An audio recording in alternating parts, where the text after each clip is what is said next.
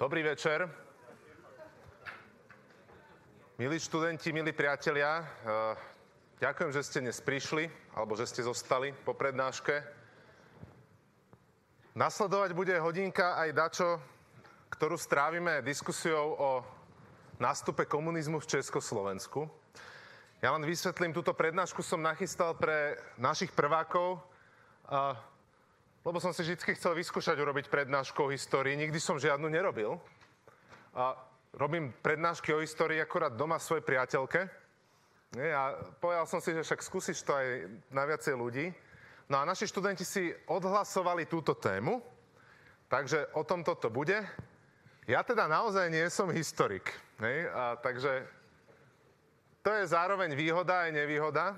Jej nevýhoda je v tom, že teda môže ma každý okriknúť, ale výhoda je zase tá, že a, nemám žiadnu zodpovednosť.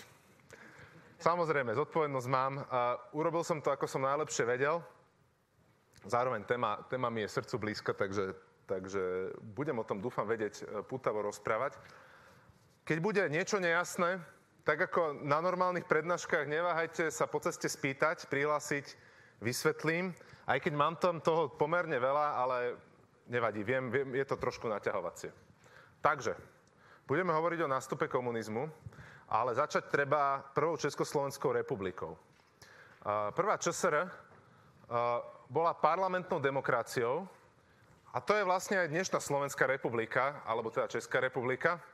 Čiže je možno dobre predstaviť si politický systém, ktorý máme dnes tu. A potom si povedať, že aké sú možno modifikácia alebo rozdielnosti oproti tej prvej Československej republike. To, čo by sedelo eh, v dnešnej dobe, je teda niečo, čomu v angličtine sa hovorí multi-party systém, teda že systém viacerých strán. Čiže aj v prvej ČSR fungovalo niečo také, že tých strán bolo viac. Uh, parlament mal rozhodujúcu moc, ne? čiže nebola to žiadna prezidentská demokracia alebo niečo také bola tá e, krajina silne, alebo teda tá politická scéna bola silne partokratická, to znamená, že tie strany mali dosť veľa rozhodovacej právomoci, podobne ako dnes. Hej, rozhodovali o tom, kto za nich bude kandidovať, dokonca tam existovalo niečo ako viazaný mandát. Hej, že keď ten poslanec ako odišiel z tej strany, tak musel vrátiť svoj mandát a nastúpil namiesto neho niekto ďalší. A tedy tie rozdiely oproti dnešku boli také napríklad, že tie strany boli oveľa viac masovejšie. To si musíte predstaviť tak, že 100 tisíce ľudí boli v tých stranách organizovaní. Celkovo tá spoločnosť bola viacej organizovaná do združení, spoločenstiev a tak ďalej. Zrejme aj vďaka tomu, že neexistovali žiadne sociálne siete, ktoré by to nahrádzali. Dnešná spoločnosť je o dosť viac uh, atomizovaná. Zároveň tie strany mali aj svoju vlastnú tlač, čiže tie svoje spolky, tie svoje okruhy sympatizantov, informovali aj takýmto spôsobom. Teraz, e, v tom systéme bol prezident, väčšinu času to bol Masaryk, potom po ňom nastúpil Beneš, a on bol autoritou, ale do veľkej miery bol iba neformálnou autoritou. Nemal akože reálnu formálnu moc, ale teda tým, že to bol zakladateľ štátu, jeden aj druhý, tak uh, mali ten vplyv pomerne veľký. Ten vplyv uh, presadzovali aj pomocou istého združenia strán, ktoré ktorým sa hovorilo Veľká Peťka, alebo teda strany hradu, ktoré ako keby za každým boli skoro v každej koalícii, spolupracovali, ich lídry mali e, nepísanú dohodu, že teda budú veci spolu konzultovať. Pripomínalo to v niečom koaličnú radu. No a tie strany boli takéto, je to dôležité povedať, že ktoré to boli. Prvými boli sociálni demokrati. Idem teraz zľava doprava. Hej? Čiže najľavejšia z tej veľkej peťky boli sociálni demokrati. V princípe to zodpovedá sociálnej demokracii aj dnes. Hej? Práva pracujúcich a tak ďalej, aby mali dovolenky a podobne. Od nich kúsok e, viac napravo, ale stále skôr od stredu doľava boli národní socialisti. Toto bola strana, ktorá presadzovala e, ľavicovú politiku, ale ale zároveň e, mala taký akcent aj na to, že teda e, ten priemysel musí byť e, v tých národných rukách. Oni nemali taký veľký problém s veľkým kapitálom a podobne. A potom tam boli ľudovci. Ľudovci boli stranou, ktorá bola silne orientovaná na takú ako prokresťanskú politiku, katolickú, ale politicky, čo sa týka tém sociálnych, boli povedzme uprostred. Potom tam boli agrárnici, to bola najväčšia strana dlhé roky e, v Československu, čo sa týka volebnej účasti a tak ďalej, respektíve volebných výsledkov. Agrárnici sa zase zameriavali na polnohospodárov, to bola ich cieľová skupina. Polnohospodári plus možno, že mali živnostníci drobní. A potom boli národní demokrati, čo boli v podstate konzervatívci, či taká, taká pravica, echtová, by som povedal. Toto boli tie strany hradu. Na Slovensku sme okrem toho mali ďalšie dve strany, ktoré tu pôsobili. Tieto strany boli celé Československo, pôsobili aj na Slovensku, ale na Slovensku mali významné slovo dve ďalšie strany. HSLS, teda Hlinková Slovenská ľudová strana, alias ľudáci, a Slovenská národná strana. Ľudáci boli opäť uh, veľmi silne prokatolícky, napravo, konzervatívni, mali potom samozrejme svoju nejakú budúcnosť hej, v rámci slovenského štátu. Slovenská národná strana sa od tej dnešnej výrazne líšila uh, to tým svojim zameraním. Za prvej republiky a ešte predtým to bola od stredu skôr doľava progresívna strana. Hej. Dobre, tieto strany boli občas vo vláde, občas v opozícii. No, a potom tu máme komunistov. O nich budeme teda samozrejme najviac hovoriť dnes.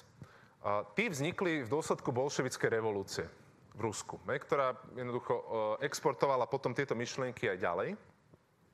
Komunistická strana v Československu vznikla 1920. Rýchlo sa etablovala v parlamente, lebo ona naozaj zastupovala tou svojou ideológiou e, pracujúcich, robotníkov a tak ďalej. Čiže ona sa do parlamentu dostala a bola tam stabilnou stranou. Nebola veľmi veľká, ale bola proste tam. Zároveň sa ale rýchlo stalinizovala, pretože takto proste s tými komunistami bolo, že oni boli organizovaní v niečom, čomu sa hovorilo kominterna, alebo teda komunistická internacionála. A čo bola organizácia riadená samozrejme z Moskvy, e, cez ktorú dostávali tie ostatné komunistické strany v podstate inštrukcie, čo majú robiť, ako sa majú správať a tak ďalej. Keď sa niekto chcel trhnúť od tej kominterny, tak potom sa dostal do izolácie dvojakej. Teda väčšinou tých komunistov totiž to tá domáca politická scéna izolovala, lebo to boli revolucionári a oni chceli povaliť proste ten systém. A zároveň boli izolovaní aj od tých svojich súdruhov uh, inde. Hej, čiže Väčšina tých strán bola v tej internacionále. Boli teda neustále v opozícii v Prvej republike a pôsobili dosť antisystémovo. Vyslovene, že protištátne boli v kuse proti všetkému, čo, čo predstavoval ten, ten režim. Hej, takto sa správali vlastne počas Prvej republiky. No, teraz, po Prvej republike prichádza Mníchov 1938, kedy teda uh, na základe toho diktátu republika prišla o Sudety. V zápäti e, kvôli e, viedenskej arbitráži sme prišli e, o Južné Slovensko a o, pod, o Rus. Hej. Zostal z toho proste taký kyptik, ktorý sa volal Druhá republika, ten nemal dlhého trvania. Samozrejme potom prišla vojna, rozpadlo sa ten štát. Toto nie je pre nás až také dôležité. Dôležité je akorát povedať, že teda počas vojny a prezident Beneš a mnohí ďalší s ním boli v exile v Londýne a prakticky všetci boli v Londýne, okrem komunistov, ktorí išli do Moskvy, pochopiteľne, do toho exilu. Dobre, v 44. toto je situácia normálne vojnová frontová, aká bola v 44. roku. Už bolo jasné teda, že územie Československej republiky e, oslobodí najmä Červená armáda, Ej, potom to dopadlo takto. Čiže naozaj drvia väčšina Československá červenou armádou bola oslobodená. A my sme sa tým pádom dostali pod sovietskú zónu vplyvu, lebo jednoducho to minimálne v tom Kremli tomu Stalinovi proste dalo takú myšlienku, že teda toto je naše. Hej, túto. Začali si uplatňovať vplyv. Prvé veľmi kr- tvrdé uplatnenie toho vplyvu bolo, že sme prišli o tú podkarpatskú Rus, ktorú si bez akýchkoľvek jednaní tí sovieti jednoducho zobrali. No ale ten zvyšok, tam to bolo otvorené. Nej? Prečo to bolo otvorené, pochopíme za chvíľu. Ešte je dobre povedať, že teda komunisti sa v kontexte tohto, e, že, to dopad, že tá vojna zrejme dopadne takto, neustále pripravovali na prevzatie moci v tej Moskve. Nie? Čiže oni vedeli, že, že prídu do toho Československa, že toto budú robiť. A samozrejme dostávali metodickú pomoc od sovietov, lebo to bola tradícia, že exportujeme revolúciu. A tí sovieti samozrejme už vedeli ako na to, lebo proste to boli profíci, veteráni bolševickej revolúcie. Dobre.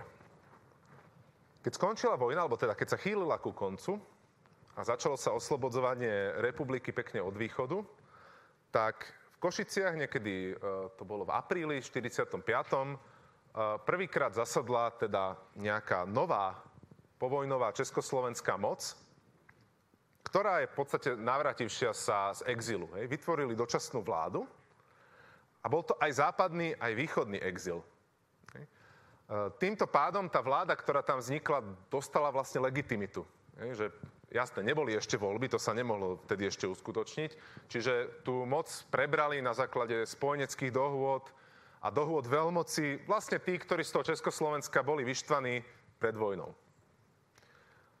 No, e, tá, tento košický vládny program bol do veľkej miery zostavený pod vplyvom komunistov, alebo teda tá vláda vznikla e, pod vplyvom komunistov, ale súhlasili s ňou aj ostatné strany alebo ostatné sily, ktoré tam vtedy boli. Teraz, aké to vlastne boli sily? Totiž, niektoré strany zakázali. Zakázali ich tým košickým programom, tom dohodou. A zakázali ich preto, lebo im dávali za vinu rozbitie republiky pred vojnou. Teraz, rozdelené to bolo na Čechy a Moravu a Slovensko tuto, v tomto období uh, sa začalo tak nejak pristupovať k tomu, že OK, že tí Slováci sú nejakí trošku separátne, lebo takto. Prvá Československá republika bola unitárny štát. To znamená, že bol len jeden parlament v Prahe. Nie? A po vojne, alebo teda dobre, jeden, jedna zo zámienok vlastne rozpadu Československa bola, že teda na Slovensku je potrebná autonómia, ľudáci boli tí, ktorí to presadzovali a za to ich aj vylúčili hej, potom z tohto klubu. Teda, dobre, a toto sú tie české strany, o ktorých som hovoril, tá pietka. K ním si pridajte českých komunistov, ktorí tam pôsobia. Na Slovensku si analogicky dajme slovenských komunistov. To boli totiž to dve strany. Uh, sesterské, dalo by sa povedať. Okrem toho pôvodne na Slovensku, ako som spomínal, e, boli tí ľudáci a bola SNS. A SNS pred vojnou splínula z HSLS. Oni ich k tomu donútili. Hej. Ľudáci sa dostali k moci a oni v podstate zakázali ostatné strany. SNS tým, že bola veľká, tak e, si nemohli dovoliť akože zakázať, ale povedali, že však pridajte sa k nám. Hej. No, čiže z týchto všetkých strán, ktoré tu sú, v tých Košiciach, si povedali, že zakázať treba tieto, agrárnikov a národných demokratov a ľudákov a SNS. Teraz, tu na tí ľudáci a tá SNS, to je asi jasné, že prečo sa to stalo, lebo oni rozbili tú republiku tým, že odtrhli to Slovensko. Ale čo z títo agrárnici a národní demokrati? Tam išlo o to, že vlastne keď vznikla tá druhá republika, tak musela vzniknúť nejaká vláda. A tá vláda bola predovšetkým drajovaná touto pravicou. Hej, agrárnici boli tak mierne doprava, lebo to bola do veľkej miery aj živnostenská strana a tak ďalej. Títo národní demokrati to boli, to boli konzervatívci. Hej, čiže tieto ostatné síly, ktoré tu sú, ktoré boli buď v strede ako tí ľudovci, alebo naľavo, hej, si povedali, že pôjdeme bez nich od teraz. Zakážeme. Pravicu zakážeme. Aj tu, aj tu. Teraz, na Slovensku by zostali len komunisti a to proste nešlo. Čiže vznikla tam demokratická strana, nie? DS, do ktorej mnohí aj ľudáci, aj z sns aj iných stran maličkých, hej, proste prešli. Dobre, čiže takto to nakoniec bolo, že takéto strany boli povolené, tieto, čo sú tu, a ostatné tieto zakázali. Ale to išlo ešte ďalej. Oni sa dohodli, tie zvyšné strany, čo zostali, týchto šesť v princípe, boli tam ešte také dve maličké, ale tie sú irrelevantné, že vytvoria niečo, čomu sa povie, hovorilo Národný front, Národný front Čechov a Slovákov. A tu išlo teraz o to, že nič okrem Národného frontu nebude existovať. Hej? Žiadne iné strany nebudú povolené. Hej? Budeme mať zároveň spoločnú kandidátku do volieb, hej? iné strany nesmú existovať. A, na, a po, nakoniec po tých voľbách, keď budú, v 46. ich naplánovali, tak všetci spoločne vytvoríme vládu. Že každý v nej bude. Nebude opozície. Nebude opozícia. A týmto vznikol režim, ktorý vydržal tie tri roky, a, ktorý sa nazýva ľudová demokracia. Teda má to nejaké demokratické prvky, tie voľby tam akože boli, ale zároveň je dosť oklieštená, lebo niekto povedal, nevieme prečo, že môžu existovať len tieto strany. Teraz. A ono to bolo šikovné, lebo však tu sme sa zbavili nejakých, ktorí, ktorí, boli, ktorí mali aj maslo na hlave a jednoducho tí do toho teraz nemohli hovoriť a nemal kto tomu oponovať. Hej? Čiže uh, týchto šesť bude iba. A teda z, tých, z pohľadu tých strán šiestich to samozrejme vyzeralo dobre, lebo však nebudeme mať konkurenciu, budeme vždy e, vo vláde. Sice sa budeme musieť o moc deliť, ale budeme pri nej navždy. Nej? Toto bola tá predstava tých šiestich, čo tam boli. Prezident Beneš, ktorý bol e, ktorý sa tiež vrátil teda do, do Československa ako prezident, s tým tiež súhlasil, aby to takto bolo. On, ktorý proste bol prezidentom prvej ČSR, hej, ktorá bola teda viacej demokratická než toto, hej, tak proste s týmto súhlasil a súhlasil s tým práve preto. Lebo on mal zlú skúsenosť s tým prvorepublikovým stranickým bojom. On bol presvedčený, že, že to škodí tej krajine. Hej? A bol rád, že, že tie strany utvorili proste takúto koalíciu na väčšie veky. Hej? Lebo, lebo proste sa ten, prv, ten, ten, ten stranický boj sa tým odstráni. A okrem toho bol socialista. Beneš bol ľavicovo orientovaný. On, on, on bol rád, že tie strany jednoducho mali profil skôr doľava a že jednoducho sa bude ten štát budovať podľa socialistických princípov. Tým sa ale nemyslí totalita, tak ako my chápeme ten výraz socializmus. Tým sa myslí a, socialistická politika, ktorú dnes vidíme v západnej Európe alebo v severnej Európe. Čiže to sa tým myslelo. No a tento Národný front hoď vyzeral dobre pre všetkých zúčastnených, v skutočnosti bol pasca. Bol pasca nastražená komunistami na tých ostatných. Komunisti sa totiž to nechystali hrať podľa pravidel tú ľudovú demokraciu, ale jednoducho uh, chceli, chceli uchvátiť tú moc, na to nezabúdať. Tie ostatné strany si naopak mysleli, že život, teda politika, pôjde ako pred vojnou že sa bude odohrávať v parlamente, že sa bude jednať, že jednoducho bude diskusia v médiách a tak ďalej. Toto všetko si mysleli, že bude a teda foreshadow hej, nebol. Dobre. Potom prišli voľby e, podľa tých pravidel, ktoré sa de- de- definovali. Čiže zúčastniť sa mohli len strany Národného frontu. Hej, tu ich je 8, to sú tie zvyšné dve tu na tie, tie pidi strany, ktoré vidíte túto, potom aký mali výsledok. Hej, toto sú výsledky. S tým teda, že e, komunisti, tie dve strany, dokopy mali uh, najviac mandátov, avšak nemali väčšinu. Hej? Boli tam proste tie ostatné strany, s ktorými museli spolupracovať. Tu na táto oranžová, to sú tí sociálni demokrati, ktorí k tým komunistom mali najbližšie, čo sa týka nejakej politickej ideológie. Hej? A tí potom budú hrať dôležitú rolu hej, v tomto celom. Čiže tento gráf je dôležitý, hej, je to, je to zhruba tak pol na pol, lebo tí, tí sociálni demokrati proste inklinovali tým komunistom. Mimochodom, k tomuto odbočka. Častokrát sa hovorí, že na Slovensku komunisti nevyhrali, vyhrali tu, vyhrala tu demokratická strana, to je pravda. Ona tu získala 60% hlasov, začal čo tí komunisti iba nejakých 30. A, no lenže ani v českej časti krajiny nevyhrali komunisti, lebo tie ostatné strany dokopy mali viac, čiže tí komunisti nemali väčšinu ani v tej českej časti krajiny. Sformovala sa vláda po tých voľbách a tu viedol komunista Klement Gottwald. Hej, takýto pán. A tá vláda teda mala takéto počty ministrov, tiež dôležitá vec. Hej. Mala 8 ministrov, ktorí boli buď za KSČ alebo KSS. Traja boli z tej sociálnej demokracie. Mimochodom, tá strana sa volá stále rovnako, aj dnes. Štyria boli národní socialisti, to je to ČSNS, Štyria boli ľudovci, štyria boli z demokratickej strany a boli potom dvaja nestraníckí ministri, ktorých tam nominovali, na ktorých sa všetci dohodli. Za obranu tam bol Ludvík Svoboda, ktorý bol veliteľom Československého armádneho zboru v Sovietskom zväze a neskôršie to bol prezident republiky. E, ten inklinoval ku komunistom z pochopiteľných dôvodov, ale nebol v strane. A ministrom zahraničia bol Jan Masaryk, syn zosnulého prezidenta teda, uh, teda nebohého už toho času dosť dlho. O Janovi Masarykovi mimochodom film nedávno bol, ak ste to nevideli, pozrite si, je to celkom pekne zdramatizované. A hoci je to skôr pohľad do jeho osobného života, než, než povedzme do toho, že čo robil. Dobre, a vláda začala vládnuť.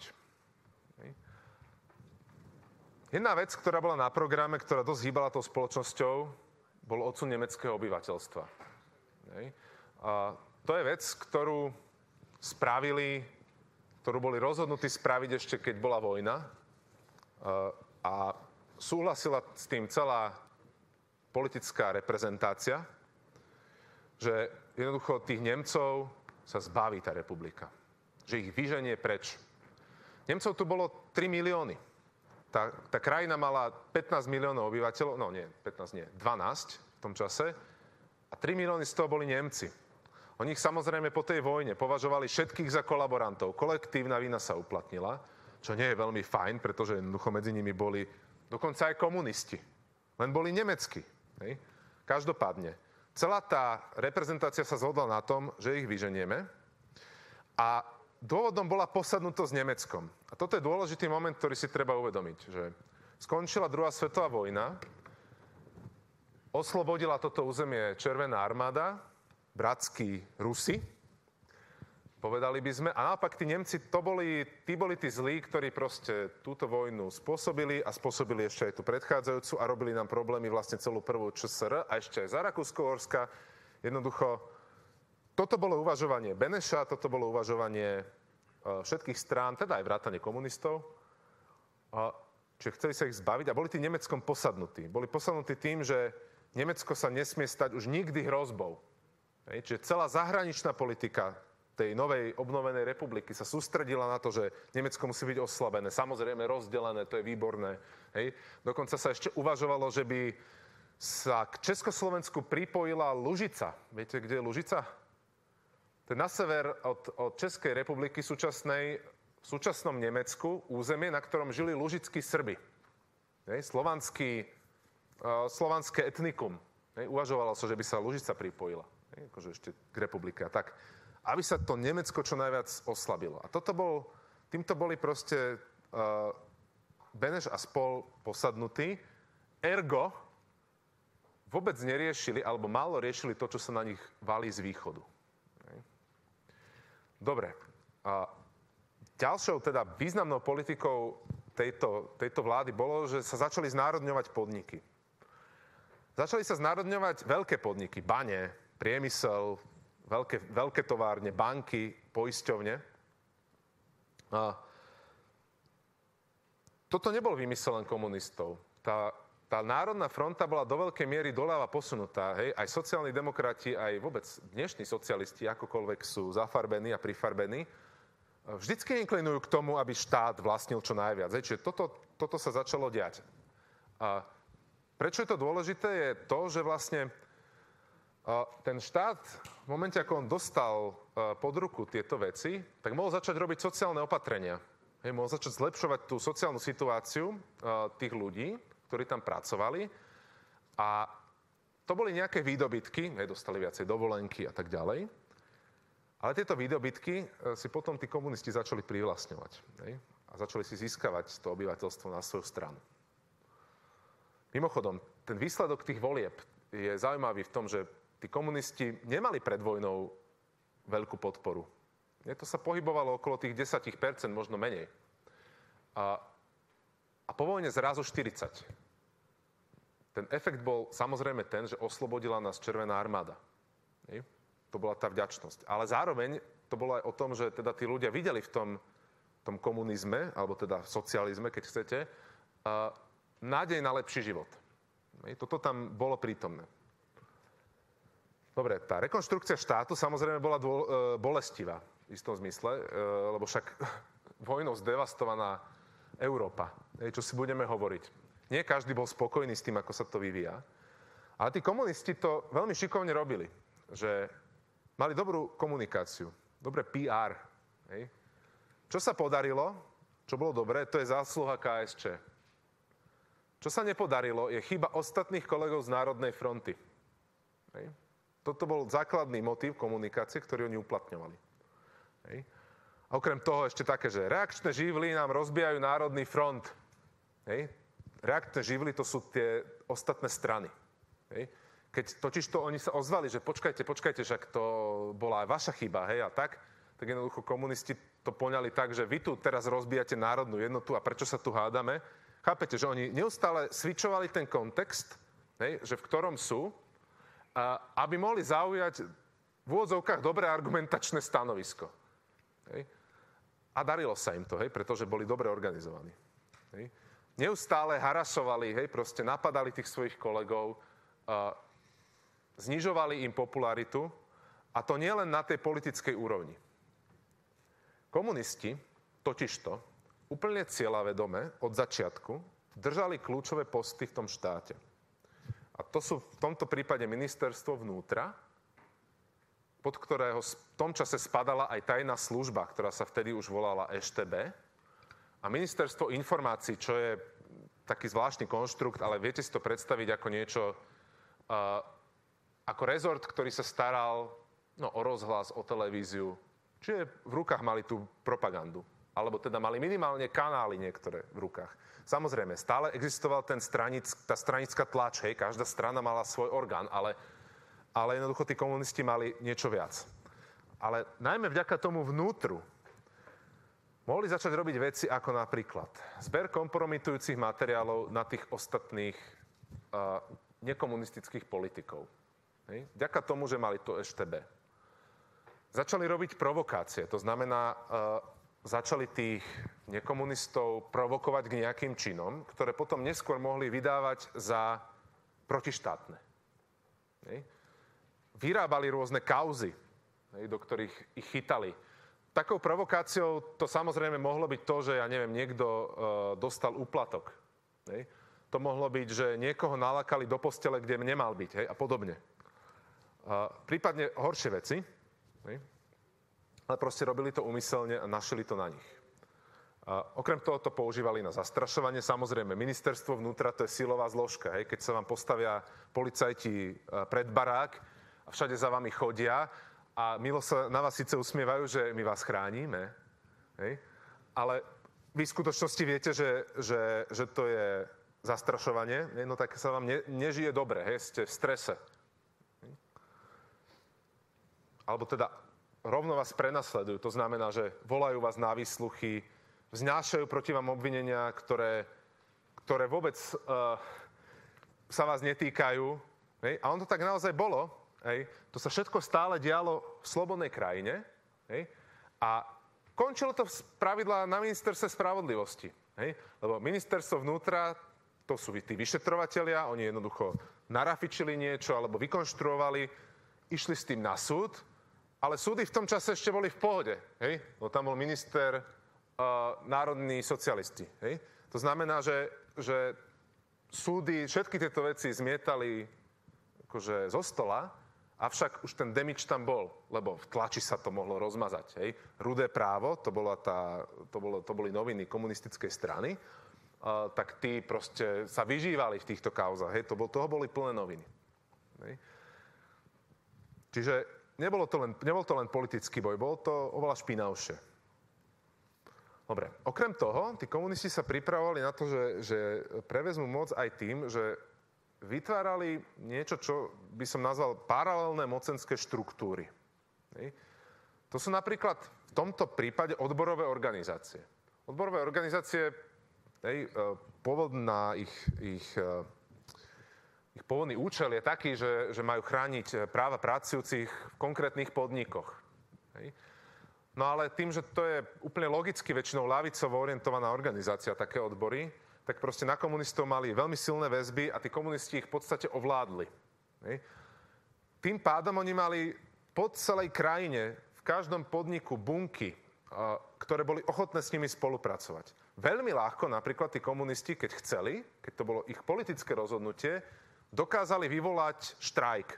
Akože celonárodný štrajk že proste zrazu sa prestalo robiť. A to je, to je strašne silný vyjednávací nástroj, keď sa štrajkuje. Na vládu, na hoci koho. Lebo proste za chvíľu začne kolabovať hospodárstvo, keď je štrajk generálny. Ne? Čiže odbory. Okrem toho, tí komunisti mali milície. Takýchto panáčikov, hej, ktorí nosili zbrane. Ne? ktorí keď proste prišli na staromestské námestie v Prahe, hej, alebo pred, e, pred prezidentský palác, to je jedno, no, na hrad, tak proste pôsobili odstrašujúco na bežných ľudí. Či to bolo legálne? No, bolo to v takej šedej zóne. Zbraní bolo vtedy po republike totiž strašne veľa. Skončila pred chvíľou vojna. Hej. To ešte dnes nachádzajú e, ľudia na povalách gulomety a podobne. Sa stalo jednému môjmu známemu, že tam proste našiel No a okrem toho, e, tí komunisti k tomu ešte zakladali niečo, čomu sa hovorilo akčné výbory, čo vlastne naozaj všade, aj mimo tých podnikov, boli proste bunky ľudí, ktorí boli ochotné s nimi spolupracovať, ktoré, ktoré jednoducho sa stretávali, mali nejaký svoj režim, mali, boli pospájané. A jednoducho, keď tí komunisti z hora povedali, že teraz treba ísť do akcie, tak proste oni ich posluchli. A všetky tieto veci, a tí komunisti proste úplne cieľene budovali a tie ostatné strany to vôbec neriešili. Lebo ostatné strany si stále mysleli, že život, politika sa bude odohrávať v parlamente. A tradičným spôsobom. Dobre, okrem toho tu bol sovietský vplyv na Československo aj medzi týmito rokmi, kedy tí komunisti naozaj ešte neuchvátili moc, ale jednoducho bol tam ten vplyv. Teraz, ako on presne vyzeral, to si tiež akože treba uvedomiť. On bol vyvolaný tak nejak latentne už len tým, že teda Sovieti oslobodili Československo do veľkej miery. Potom tam bol ten efekt posadnutosti Nemeckom, to znamená, že Sovietský zväz aj v Benešových očiach bol spojencom. Nie? A Beneš to nejako nespochybňoval. On až úplne na sklonku hej, života, dalo by sa povedať, uznal, že teda to bola chyba. Hej. A Komunisti samozrejme boli politickým spojencom z SSR. To znamená, oni pôsobili úplne vo všetkom, v čom mohli, tak, aby ulahodili Stalinovi. Lenže okrem toho sem Stalin poslal poradcov. Hej. Normálne akože typkov, a niekedy to boli veľmi významne postavení typci, hej, typu, typu Anastas Mikojan, ktorí proste sa tu vyskytovali Úplne neoficiálne sa tu vyskytovali. Častokrát to boli agenti NKVD. Hej? Proste budúceho KGB, teda uh, sovietskej tajnej služby. A boli dosadení priamo do štruktúr EŠTB, teda tej našej tajnej služby a našeho ministerstva vnútra. Samozrejme, toto by sa nikdy nestalo, keby ministrom vnútra bol ľudovec, hej? Alebo niekto z ČSNS. Ale keďže to bol komunista, tak on proste absolútne na to uh, no, privieral na tým oči, dokonca, dokonca to vítal, hej? To znamená, že týchto ľudí mali Sovieti od začiatku, od toho 45. tuto v republike. A to boli ľudia, ktorí učili pomaly, pomaly učili tú našu políciu, alebo teda ten zbor národnej bezpečnosti, vrátane EŠTB, tým praktikám, ktoré potom neskôr používal veľmi hojne. Ako múčiť ľudí, hej? ako na nich hľadať špinu. Hej? Ako urobiť z každého tretieho špicla. Hej? Ako rozsievať strach. Toto sme si tu nevymysleli. Toto bol ako kvalitný import. Dobre, pod sovietským vplyvom napríklad e, Československo odmietlo Marshallov plán, čo bolo ekonomická pomoc e, Spojených štátov, ktorú všetky tieto krajiny dostali. Bol to obrovský stimul, e, ktorý potom aj pomohol tomu ekonomickému rozvoju v západnej Európe. My sme ho odmietli, hoci nám bol ponúknutý, no potom sme tu treli biedu. A samozrejme, z pohľadu Stalina to bolo politické rozhodnutie, lebo on, on jednoducho nechcel vplyv západných mocností v tom svojom rajóne. Hej. Dobre, teraz, že kde to vygradovalo, alebo kedy vlastne prišla tá kríza? Ona prišla vo februári 48. A to je ten moment, hej, kedy, kedy sa to akože stalo. Hej, hoci tu doteraz e, kreslím vlastne obraz taký, že ono sa to dialo postupne. Hej, ale ten 48. to je to, čo sa označuje tým pojmom, že uh, prevrat. A teda komunisti tomu hovorili víťazný únor, ne, alebo víťazný február. Ten trigger bol taký, že komunisti sa pokúsili uh, dokonať personálne obsadenie polície. Čiže spravili niečo také, že uh, mestských policajných šéfov v Prahe nahradili komunistickými nominantami. A to už proste bolo nejakým spôsobom cez čiaru týchto, e, týchto troch strán, teda ľudovcov, národných socialistov a demokratickej strany, ktorí jednoducho už toho mali pokrk, hej, lebo však si predstavte, že oni boli dva roky tu na haras, harasovaní a, a jednoducho toto považovali už za príliš, tak jednoducho pohrozili najskôr demisiou. Oni mali 12 ministrov tieto tri strany. A 12 z 25 vám vládu nepoloží, pretože potrebovala by byť demisia akože väčšiny. Hej. Oni tú demisiu aj podali, pretože si mysleli, že Beneš ich podrží. Hej. A to, to možno predbieham. Každopádne, mysleli si, že Jan Masaryk sa k ním pridá. To je ten nestraník. Keby sa pridal, tak už má problém ten Gottwald. Hej? Ale on sa nepridal. A ČSSD, to sú tí sociálni demokrati, tak oni na tejto otázke boli rozdelení. Tiež sa nepridali, pretože mnohí z nich s tými komunistami paktovali. Jeden z nich bol dokonca tajne v komunistickej strane a nevedelo sa o tom v tom čase ešte. Čiže oni, oni vlastne uh, boli tým jazyčkom na váhach, dalo by sa povedať a išli s tými komunistami ďalej, lebo si mysleli, že z toho budú mať výhody. Teraz, tieto tri strany, ako som už povedal, si mysleli, že ich prezident podrží. Že jednoducho odmietne ich demisiu. Inými slovami, že, že prinútia toho Gotwalda a tých komunistov, aby cúvli a aby sa s nimi dohodli, aby to išlo ďalej. Lenže tí komunisti sa nechceli dohodnúť. Beneš týchto demisi- tých, čo podali tú demisiu, nepodržal. On bol totiž to pod tlakom. Jednak bol chorý, proste on za pol roka odvtedy zomrel. A nemal už motiváciu. Nemal, normálne nemal motiváciu. A ten tlak, o ktorom hovorím, to bolo, že plné staromestské námestie. Hej, ľudí, ktorí prišli demonstrovať. Hej, za, na podporu tých komunistov. Ten tlak bol samozrejme zinscenovaným. Hej. Odkazujem na tie paralelné štruktúry, o ktorých som hovoril. Komunistom totiž to stačilo zdvihnúť telefón hej, a z celej republiky, hlavne z blízkeho okolia, sa ten staromák hravo zaplnil. Hej. A to vyzeralo ako, že však ľud si želá, aby tá demisia bola prijatá. Hej. Oni prišli potom aj na hrad. Hej. Benešovi pod okna. Hej, hulákať, že teda nemá sa maznať s tými ostatnými. Hej, čiže vďaka tej sieti tých organizácií. A takisto tam bol aj tlak tých ozbrojencov. Hej. Milície boli v uliciach, hej, tie, tí pajáci s tými puškami. A policia, teda ministerstvo vnútra, komunistické, pochopiteľne, zase chránila tých nekomunistických politikov.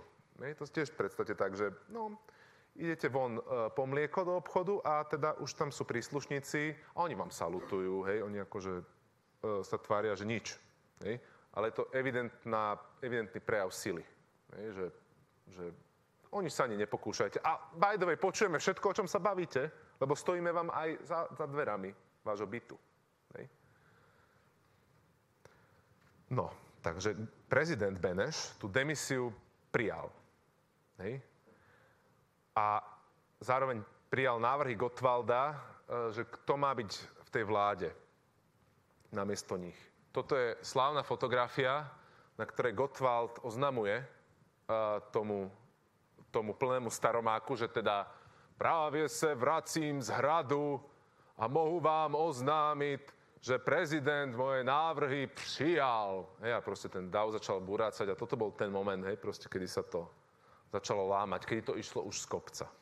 Od tohto momentu totiž to ten Beneš, on, on teda vyhovel Gottwaldovi a tá vláda bola doplnená, hej, samozrejme už v režii komunistov, to znamená, že, že uh, v tej vláde zrazu nebolo 8 komunistických ministrov, ale už ich tam bolo neviem koľko, hej, 15. Uh, boli tam ešte nejakí ďalší ľudia z tých ďalších strán, ale boli to všelijaké Bčka politické, prípadne ľudia, ktorí boli úplne bez zuby a tak ďalej. Čiže odtedy to už mali v rukách, hej, už to nepustili. Zároveň v tom roku, v 48. sa mali konať voľby ďalšie, ale tie už mali takisto vo svojich rukách komunisti. Oni už vtedy povedali, že už nebude ani súťaž medzi tými stranami toho Národného frontu, bude jednotná kandidátka. My povieme, samozrejme, kto na tej kandidátke bude. A ľudia v tých voľbách si nemohli už vybrať, že koho budú krúžkovať alebo čo. Oni mohli hodiť celú kandidátku, alebo hodiť biely lístok do urny. Akože nehlasujú za tú kandidátku. No ale to už dopadlo tak, keďže na tej kandidátke boli aj nejakí ľudia z tých ostatných strán, to bol trik. Ako dostať uh, ľudí k urnám, aby za to hlasovali, tak jednoducho to už bolo nejakých 86% pre ten Národný front, nejakých 16% bolo, uh, či 14, neviem koľko to už, proste bolo tých bielých lístkov a to už boli vlastne prvé zmanipulované voľby a ďalšie slobodné voľby v krajine boli až v roku 1990, hej, odvtedy. No a potom sa začalo upevňovanie moci. A to je v podstate už epilóg, ktorý chvíľu potrvá, hej, lebo je tam veľa tém. Ale je to už epilóg. Už, už sa s tým nedalo nič robiť. Oni už jednoducho uh, boli na koni. Takže sa začali zbavovať nepriateľov. A že ich mali dosť, tí komunisti. Hej? Lebo, opäť opakujem, nemali nikdy väčšinu. Hej? Veľa ľudí s tým nesúhlasilo, čo sa tam deje. Takže prví boli na rane nekomunistickí politici, samozrejme. Hej? A tí boli obviňovaní z rôznych vecí. Úklady proti republike, hej? prípadne proti ľudu, čo si môžete vybrať. Hej? Úspešne tí komunisti robili v médiách niečo, čo by sme dnes povedali, že character assassination, hej? že vlastne z tých politikov, ktorí boli predtým obľúbení, hej, známi, uh, urobili z nich netvorov, vďaka tlači, ktorú už medzi tým mali celú v rukách. O toto tam išlo, hej, že už jednoducho uh, ovládli mediálny priestor a už si tam mohli robiť, čo chceli. Ovládnutie mediálneho priestoru je veľmi dôležité pre každú totalitu. Aj v dnešných dobách, samozrejme. Tu na fotografii je Milada Horáková. Predpokladám, že poznáte. Je to symbol. Hej. Ona bola uh, v Českej strane národne socialistické. A bola to v princípe odchovankyňa Masarykovskej tradície. Tým, že to bola žena, tak ten proces s ňou bol pre tých komunistov zložitejší, lebo predsa len ľahšie sa popraví nejaký muž, nie? ale jednoducho našili jej úklady proti republike, všetko možné. A ona nakoniec proste, pozrite si tu jej reč, je to na zázname, hej? A veľmi odvážna žena. Hej, lebo proste ona vedela, že ide na tú smrť, ale už ako aspoň si zachovala tvár. Ne, ne, ne, neviem tu vyrozprávať ten príbeh, je, je dosť dlhý, hej, tak e, prečítajte si o tom. Dobre. A ďalšou skupinou boli vojnoví veteráni, bojujúci na západe. Možno taká otázka, e, kto ich pozná z vás? Kto pozná toho pána tuto, v tej uniforme RAF? Nikto, dobre. Tu na, vľavo, tento generál. Viete, kto to je? Toto nie je Golian. Golian uh, zahynul uh, vo Flossenburgu. To zabili ešte Nemci. Hej. Iné typy? Dobre.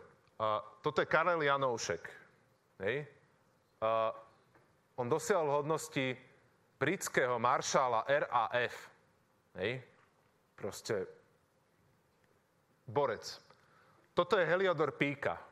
To bol zase generál, ktorý, eh, ktorého zabili komunisti kvôli tomu, aby nepovedal na nich, že čo všetko robili v Moskve, lebo on bol z, z Londýna, z exilu pridelený do Moskvy. Títo vojnoví veteráni, eh, tí vadili skôr ako symboly. Hej? A nie, že by proste mali nejakú reálnu politickú moc, ale vadili ako symboly, ako autority. Hej? Protivníci to mohli byť len potenciálne. Oni stále mohli akože odísť niekam do exilu a tam organizovať odboj, ale ako tá situácia už nebola taká, aká, ako povedzme počas vojny. Dobre, samozrejme. Ďalší cieľ boli církvy. Viete, kto je toto? Titus Zeman, áno. To je chlapík, ktorý síce zomrel až v 68., ale teda medzi tým mu statne tí komunisti strpčovali život. Samozrejme bol v Base, hej. A bol v Jachimove. Jachimov, vieme, hej. Pracovný tábor, kde sa ťažila, kde sa ťažil smolinec, uránová ruda. A vzhľadom na to, že ide o radioaktívny materiál, tak to tam veľa ľudí neprežilo. Hej. Samozrejme, církev vadila, lebo to bola rozsiahla inštitúcia, s veľkým potenciálnym vplyvom. Tuto samozrejme tí komunisti mali o dosť inú úlohu, hej? lebo zabiť človeka, obviniť, urobiť uh, character assassination je relatívne jednoduché. Rozložiť nejakú organizáciu, ktorú mali navyše ľudia v úcte, predovšetkým na Slovensku, hej? tu na teda ten katolicizmus bol viacej rozšírený, ale nehovorím len o katolickej cirkvi, ale o nej najmä. A jednoducho to nebolo také jednoduché. Čiže oni niečo museli vymyslieť, tí komunisti. A samozrejme, zakazovali kláštory, církevnú výchovu, čiže v prvom rade potrebovali odrezať to, aby, aby už ďalší ľudia e, sa nerodili a nevznikali, ktorí by to podporovali, teda myslím církev. A okrem toho sa snažili církev rozložiť takým spôsobom, že tí, ktorí budú odbojní, e, tak e, tých zavrieme, akože ich aj poriadne veľa pozatvárali. A tí, ktorí nebudú až tak odbojní, tak ich necháme podpísať taký papier a zaradíme ich do novej cirkvy, takej progresívnej, a, a, pokrokovej, hej, to, ten, ktorý, ktorá sa bude volať, že mierové hnutie katolického duchovenstva, neskôr sa premenovala na Pacem Teris. A to bolo vlastne, akože, tam ich budeme mať pod kontrolou, tých kňazov. Hej. Samozrejme, hej, Titus Zeman to bol. Hej, čiže toto bol tiež jeden ťah. Dobre. Ďalšia organizácia bol Sokol. Kto o tomto niekedy počul? OK. Sokol eh, je na Slovensku relatívne neznámy pojem, ale v Českej republike, keď pôjdete do hoci ktorého mestečka, mesta, dediny, tak tam bude Sokolovňa. Hej. Sokol je, dodnes je, keby vás to zaujímalo, tak som členom Sokola.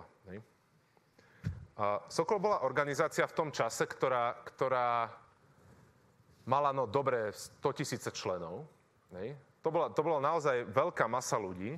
Z pravidla to boli ľudia strednej triedy, rolníci, inteligencia, ktorí sa väčšinu času zaoberali tým, že chodili cvičiť. To bola telovýchovná e, organizácia do veľkej miery, ale zároveň mala politický vplyv. Ona vznikla v 19. storočí, založili ju chlapík, ktorý sa volal Tyrš, a jednoducho uh, bola to jedno, jeden z nástrojov akože českého obrodenia. Hej. A oni vlastne tú politickú činnosť skrývali za tú telovýchovu. Hej. A keď vznikalo Československo dokonca, a to by nás ako Slovákov mohlo zaujímať, Sokoli boli jedni z tých, ktorí pomáhali oslobodzovať územie Slovenska od uh, maďarskej, maďarských vojsk, ktorí sa teda nechceli vzdať Horného Uhorska. Hej.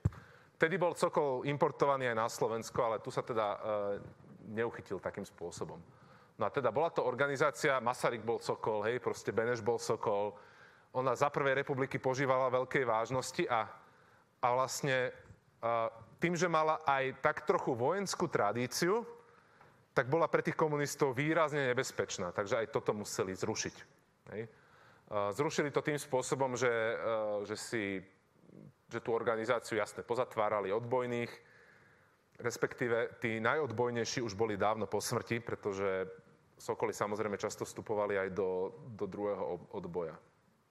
Teda do toho počas druhej svetovej vojny. No a samozrejme, ten režim, okrem takýchto organizácií a veľkých súst, veľkých rýb, potreboval konsolidovať tú moc aj nad bežnými ľuďmi. Hej? Takže sa kolektivizovalo polnohospodárstvo a to tu má, predpokladám, každý v rodine. Hej? Aspoň pár prípadov, že jednoducho babke, detkovi, prababke, detkovi zobrali pole, hej, donútili vstúpiť do družstva a tak ďalej. Hej? Proste, to bola metóda, ako zobrať tým ľuďom ekonomickú moc. Hej? A keď zoberiete ľuďom ekonomickú moc, urobíte ich závislých uh, od, uh, od štátu, tak jednoducho máte nad nimi väčšiu kontrolu. Ďalším takýmto svinstvom, to nie som nestranný, hej, ale toto fakt bolo svinstvo, bola menová reforma. Menová reforma znamenala, že keď ste mali v banke do 500 korún, tak vám tým 500 korún nechali. Ale keď ste mali 5 tisíc, do 5 tisíc korún, tak za každých 10 korún vám vymenili jednu. Hej.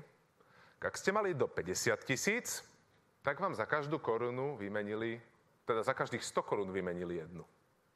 Inými slovami, bolo jedno, koľko ste mali v banke prachov, spravili vám z toho na najvyš 500 korún.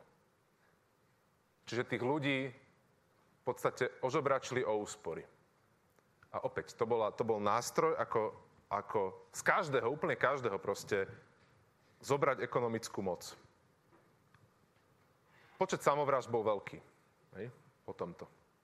Pričom oni to spravili ešte tak perfidne, že oni do poslednej chvíle tvrdili, že menová reforma nebude. Nebude toto, určite nebude súdruhovia, nie.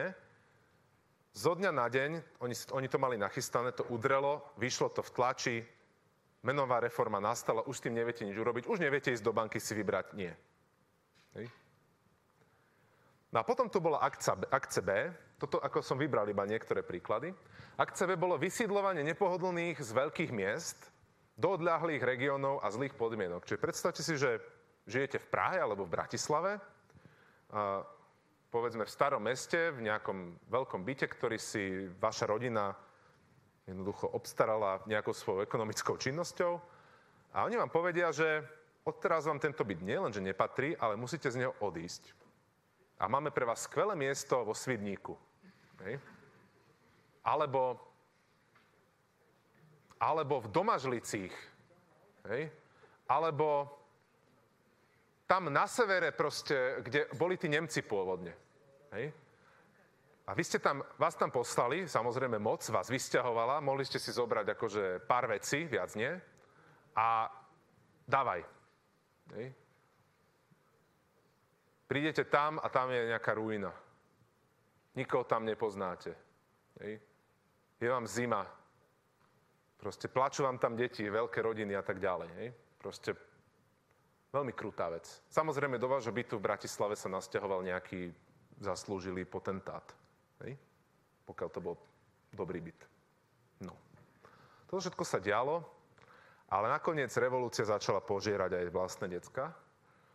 Takže došlo aj na vlastných. Hej. Pretože Stalin bol paranoik, hej, on všade videl nepriateľov, a všade teda stále nejakých hľadal a popravoval a mal pocit, že to sa musí diať aj v tých svojich satelitoch, teda tých jeho satelitoch. Čiže sovietskí komunisti spravili takú vec, že oni jednoducho nariadili tým domácim komunistom tu, že počujte, my vieme, že u vás sú nejakí zradcovia, vo vašej strane, musíte ich nájsť a popraviť. A mali by sme aj nejaké návrhy, že ktorí by to mohli byť. Hm? Čiže takto, takto prišli o život. Toto je kto? Slánsky, hej? Toto? To je Klementis, hej? Slánsky bol, Slánsky bol generálnym tajomníkom tej strany. Hej? To znamená potenciálne najväčšie zviera v tej strane. A mal smolu, bol židovského pôvodu. A totiž Stalin bol na sklonku života e, silný antisemita, on si totiž to myslel, že ho jeho doktori, ktorí boli prevažne židovského pôvodu, chcú otráviť. Nej? Takže ten režim, ktorý dovtedy sa tváril ako, ako strašne uh, internacionalistický a v podstate nebal, nemal nikdy uh, antisemitizmus ako doktrínu, tak jednoducho zrazu sa na taký zmenil. Hej? No a pre týchto pánov sa to skončilo teda oprátkou. Mimochodom, tá slávna fotka, hej, toto tu, Hej? To je Clementis. Hej? Tu už nie museli ho vyretušovať. No. Nemohlo sa proste, lebo toto, toto, toto vychádzalo každý rok v novinách, hej, proste toho februára, tak to by to, by to tým ľuďom pripomínalo. No. Čiže, záver. Znova opakujem, tí komunisti nikdy nemali väčšinu, ale napriek tomu sa im podarilo uchvatiť tú moc. Hej. V žiadnom momente tú väčšinu nemali. Hej. Ale vedeli to hrať, tú hru. Boli vycvičení. Od začiatku mali plán. Bol perfidný, ale bol to plán. Hej. Nakoniec sme sa z toho dostali. Hej. Ale keby som sa mal preniesť do tej doby a vedieť, že 40 rokov sa tu nič nepohne, to by bolo akože veľmi zlé výhliadky. Dobre. To je z mojej strany všetko. Ďakujem za pozornosť.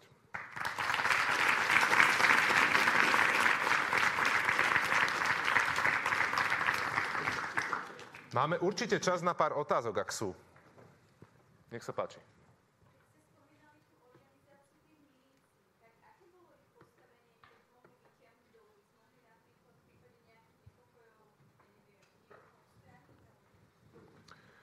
Že aké mali, vy sa pýtate, aké mali milice reálne právomoci, hej? Uh, a teraz otázka, že kedy, hej? Lebo počas toho, počas toho uh, režimu, už čo potom nastal, tak oni, oni boli asi nejako legalizovaní a tá strana si ich držala ako zálohu pre všetky prípady. Ona, oni, tí komunisti, všetko riešili pomocou oficiálnej policie. Hej? Ale keby mali pocit, že sú nejako vnútorne ohrození, naozaj, že, že majú problém, tak použijú aj tých milicionárov. Za, v 90, 89., ne, keď sa to tu lámalo, tak oni mali tie tendencie niektorí, že pošlime našich milicionárov, lebo oni stále existovali, na výlet do Prahy, a nech si zoberú pušky. Ne? Boli tu, boli tu. Ďalšie otázky. Aké je to byť teraz Sokolom? Ha. Tento rok som bol na Všesokolskom slete napríklad. Cvičil som tam. Poznáte Spartakiady? Všesokolské slety boli ešte pred Spartakiádami a komunisti to odkúkali od Sokola. Hej. Čiže ste na štadióne a tam je ďalších niekoľko tisíc ľudí a teda chlapov, hej, proste a naraz cvičíte je to pre dneš- v dnešnej dobe úplne nepredstaviteľné, ale zažil som to už trikrát, je to perfektné. To perfekt. Skvelá akcia. Takže toto je môj pocit, hej. Samozrejme, dnes už je Sokol naozaj výrazne telovýchovná vec. Už to nie je politická organizácia. Hoci uh, sú nejakí poslanci v Českej republike stále, ktorí akože sú členmi Sokola a keby si starostka Českej obce Sokolskej dupla na nejakú tému, že, že potrebuje, aby telovýchova dostala viacej peňazí zo štátneho rozpočtu, tak by to vedela pretlačiť. Možno nie u tejto vlády, čo tam je teraz, ale u všetkých predchádzajúcich určite áno. Hej. Ale už sa to nerobí. Už je to, už je to naozaj hlavne o tej telovýchove. No?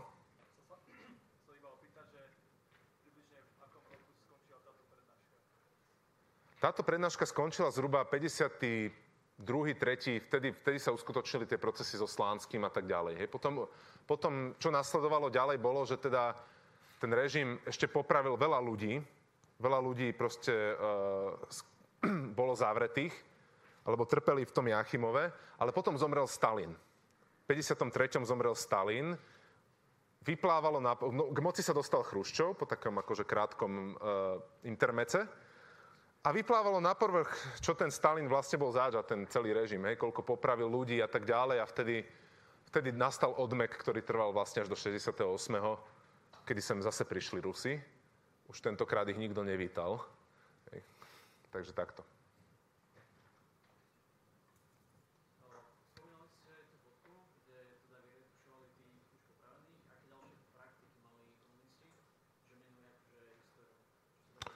Menili históriu. No, že aké ďalšie praktiky mali komunisti eh, ohľadom proste zmien z histórie.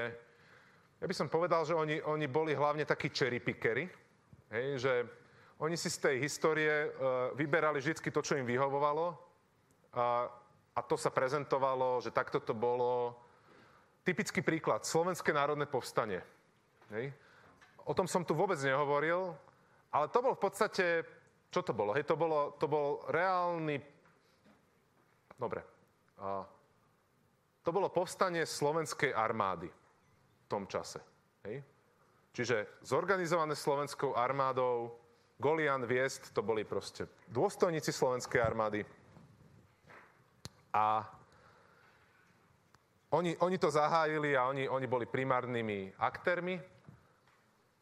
Avšak zároveň spolu s nimi pôsobili partizáni, ktorí tu boli na našom území už aj predtým a samozrejme ich rady sa rozšírili, jak to povstanie vypuklo.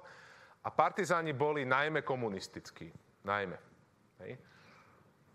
Čiže pri najlepšom ten podnik bol spoločný. Hej? Aj demokratov, aj komunistov. No ale potom neskôr si to tí komunisti sprivatizovali. Hej? Čiže oni to, oni to prezentovali ako to bol samozrejme komunistický, uh, komunistické povstanie, viedli ho komunisti a tak ďalej. A to je samozrejme hrubá dezinterpretácia hej? toho celého. Čiže toto bol napríklad príklad. To, t- takých potom bolo veľa. Masaryk sa neučil, Beneš sa nespomínal, hej, akože v oficiálnych učebniciach. Tá republika bola prezentovaná ako prvá republika, myslím, hej, buržoázny štát, nehodný nasledovania. Ale, čo je zaujímavé, čítal som jednu knihu, ktorá vyšla ešte pred uh, Zamatovou revolúciou našou, ktorá hovorila o vzniku Československej republiky prvej, hej, čiže bola pod vplyvom tej komunistickej historiografie a, a ona napríklad tvrdila, že, že ten štát ale vlastne založili komunisti. Hej? Len boli takí skrytí ešte. Hej? Že, že jednoducho, v skutočnosti oni boli, oni to videli, hej? vedeli, že sa musí založiť hej, ten štát, ale na druhej strane zase, keď, keď prišlo na to hovoriť o charaktere toho štátu, tak bol zlý. Hej? Čiže to bolo ako totálne nekonzistentné hej, z dnešného pohľadu. Hej? Ale vtedy, vtedy bol informačný monopol hej, v tejto krajine dosť značný, takže Takže veľa ľudí proste v tom vyrastlo a možno si do, dodnes tie veci myslia.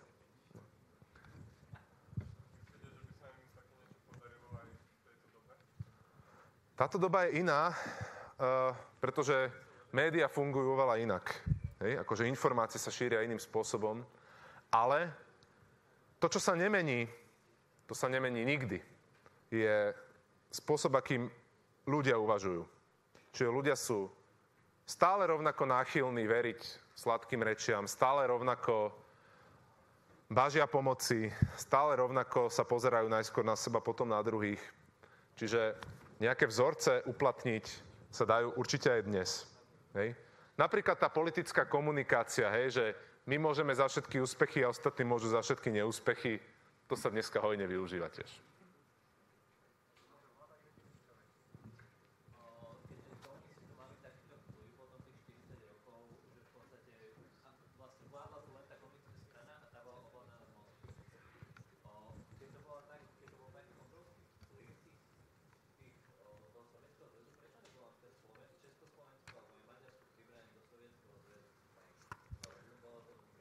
Prečo, to, prečo sme vlastne boli samostatní?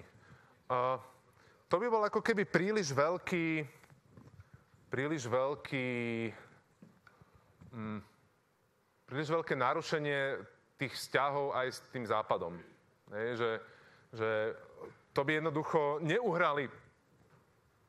Nie, proste tí sovieti poštali by si zrejme proti sebe viac e, zvyšku toho e, sveta, než, než keď to bolo takto. Takto sa mohli tváriť, že, že vlastne však tuto je raj, hej, však tu samostatnosť majú sloboda a tak.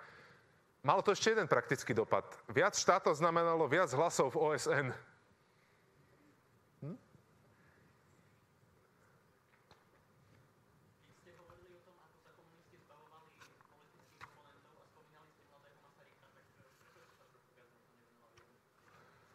To by bolo nadlho. To akoby, e, kopci veci som sa tu mohol venovať dlhšie, hej, proste. Tam k tomu Masarykovi, fakt pozrite si ten film, ak ste ho teda nevideli. A sú ňom knižky. Takto, on zahynul tragicky, on vypadol z okna, hej, a vypadol v 48. z okna. takže sú proste teórie, že ho zabili, tí komunisti. Lebo on bol tiež do veľkej miery symbol, samozrejme. Ja ešte poviem inú vec. Hej? Takú, ako čo som chcel povedať na záver, ale keďže som to nemal na slade, tak som si na to nespomenul. Hej? A tie dva režimy, ktoré sme tu mali, hej? najskôr uh, samozrejme tie vojnové a potom tých 40 rokov komunizmu, a im sa vlastne za tých prvých 20 rokov Hej, čiže od začiatku, eh, od toho Mníchova plus minus 20 rokov, keď si predstavíte, tak za ten čas táto krajina, alebo obidve tieto krajiny proste prišli o, o tých najstatočnejších ľudí. Lebo to boli väčšinou ľudia, tí, ktorí sa nezohýbali, hej, tí, ktorí odišli bojovať a zahynuli. Keď sa náhodou aj vrátili z tej vojny, tak ich tí komunisti proste zabili tu. Proste všetci títo všetci títo najskvelejší ľudia boli odstránení. A zostali tu tí, ktorí tie chrbty vedeli a chceli ohýbať. Tým, že ten komunizmus trval tak dlho, tak sa, oni sa vytratili z pamäti. To znamená, že my keď sme tu precitli uh, v tom, uh, v tom 89., tak my sme už vlastne nemali na koho nadviazať, bo všetci už boli mŕtvi. Nej? tá prvá republika bola strašne ďaleko. Hej. Tým pádom sme sa tú demokraciu tu museli na novo učiť, vlastne, ako to robiť. Kebyže sa to, čo ja viem, v tom 68. podarí, hej, tu na nejako prejsť z jedného tábora do druhého, tak možno by sme boli v stave, že ešte by žili nejakí, ktorí by si tie tradície tej prvej republiky, ktorá fakt bola demokratická, hej, s obmedzeniami, ale bola, hej, uh, pamätali a mohol, mohli sme byť oveľa ďalej. Nehovoriac o tých stratených 20 rokoch, dobre, hej, ale teraz, ako sme sa to museli vlastne učiť od znova, a ja som to vlastne chcel zavrieť tým, že, že buďme radi, že sme tu mali skoro 30 rokov uh, relatívnej slobody, že sme sa to mohli začať učiť znova, lebo dnes, dnes, dnes tu, hej, proste vidíme, že konečne prichádzajú generácie ľudí, alebo že je nás stále viac a viac takých, ktorí, ktorí proste tie chrbty nechcú toľko ohýbať. Hej. Jednoducho, vyrastli sme v nejakých pomeroch, považujeme ich za normálne. Hej. A jednoducho, hádame sa s našimi rodičmi, ktorí sú často takí, že nevyskakujú, neotvárajú sta, ohni sa, lebo proste oni žili, vyrastli niečom inom. Hej. Tak si to vážme. Hej. To som len chcel povedať. Dobre. Ešte nejaké otázky?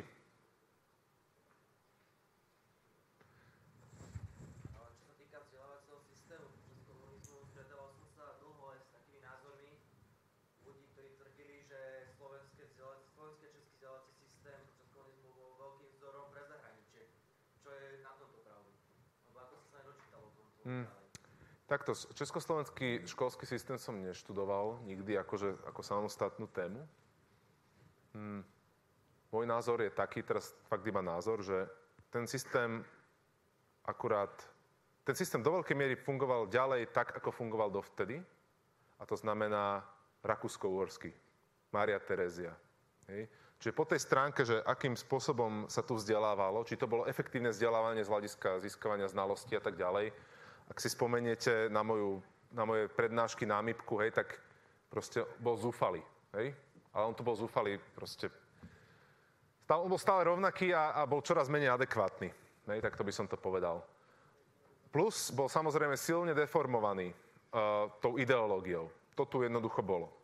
Ale nevylučujem, že v niektorých aspektoch, dajme tomu technické vzdelávanie, to bolo vždy na Slovensku dobré, v Československu, lebo sme tu mali silnú priemyselnú tradíciu. Hej, aj z komunistov, aj bez komunistov uh, bolo, bolo technické vzdelávanie vždy na dobrej úrovni. Dnes už uh, až tak nie, ale tiež je to kvôli tomu, že, že tá priemyselná tradícia postupne odchádza. Že už proste nie je také dôležité, aby, aby sme mali plné továrne ľudí. Takže asi toto by som povedal. Viacej, viacej sa neviem vyjadriť.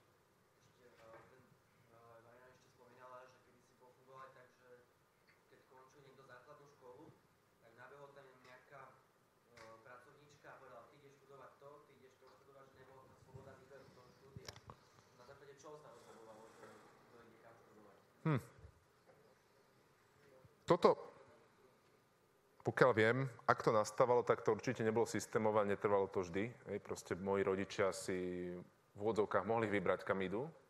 Hej. Ale možno, že tam niečo také bolo, len, len to určite, určite nebolo také, že, že prišiel nejaký úradník a rozhodol, rozhodil ľudí. Hej.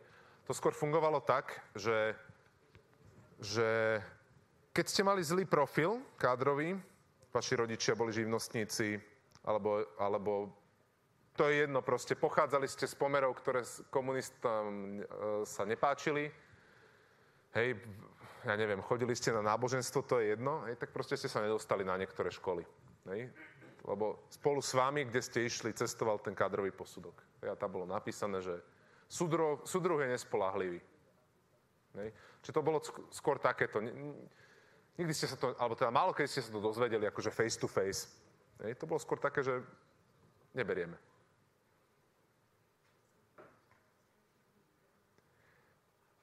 Ešte otázky?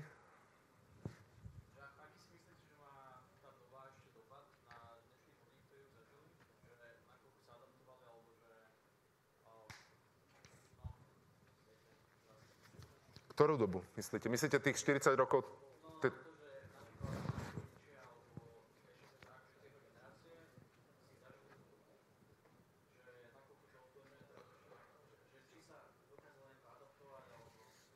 Takto akože, hm, dobre, čo to... Takto, že mnohí, čo to zažili, sa adaptovali. Jasné, lebo zmenili sa pomery, zmenili sa pravidlá, mnohí ľudia to pochopili, že teda, jasné, majú, majú teraz začať podnikať a tak ďalej a mnohí ľudia začali a, a dnes, dnešná slovenská ekonomika napríklad je jasne postavená predovšetkým na súkromnom vlastníctve a naučili sme sa tu podľa mňa celkom dobre uh, fungovať hej, v rámci povedzme toho kapitalizmu. Ne? Ale na tej úrovni, povedzme, morálky a tak, tak to, to sa prenáša, podľa mňa, má to zotrvačnosť. Lebo tie veci sa dedia tak trochu. Ne? Jednoducho, uh, ja som síce povedal, že, že my sme už akože iná generácia, ale pokiaľ mal človek proste doma výchovu takú, ktorá zodpovedala tomu, ako sa žilo predtým, tak jednoducho bude aj dnes sa báť vystúpiť napríklad tuto, hej, a povedať, že mne sa na fitke nepáči toto, hej, povedať to dekánke proste do, do tváre, hej, to, ako my na toto nie sme zvyknutí, že? A je to trošičku dedictvo aj týchto dôb. Nie, nechcel. Pretože moja rola je tu. Ja potrebujem túto univerzitu posúvať. Ja tu, ako povedal klasik, ja si to užívam, ja sa cítim dobre.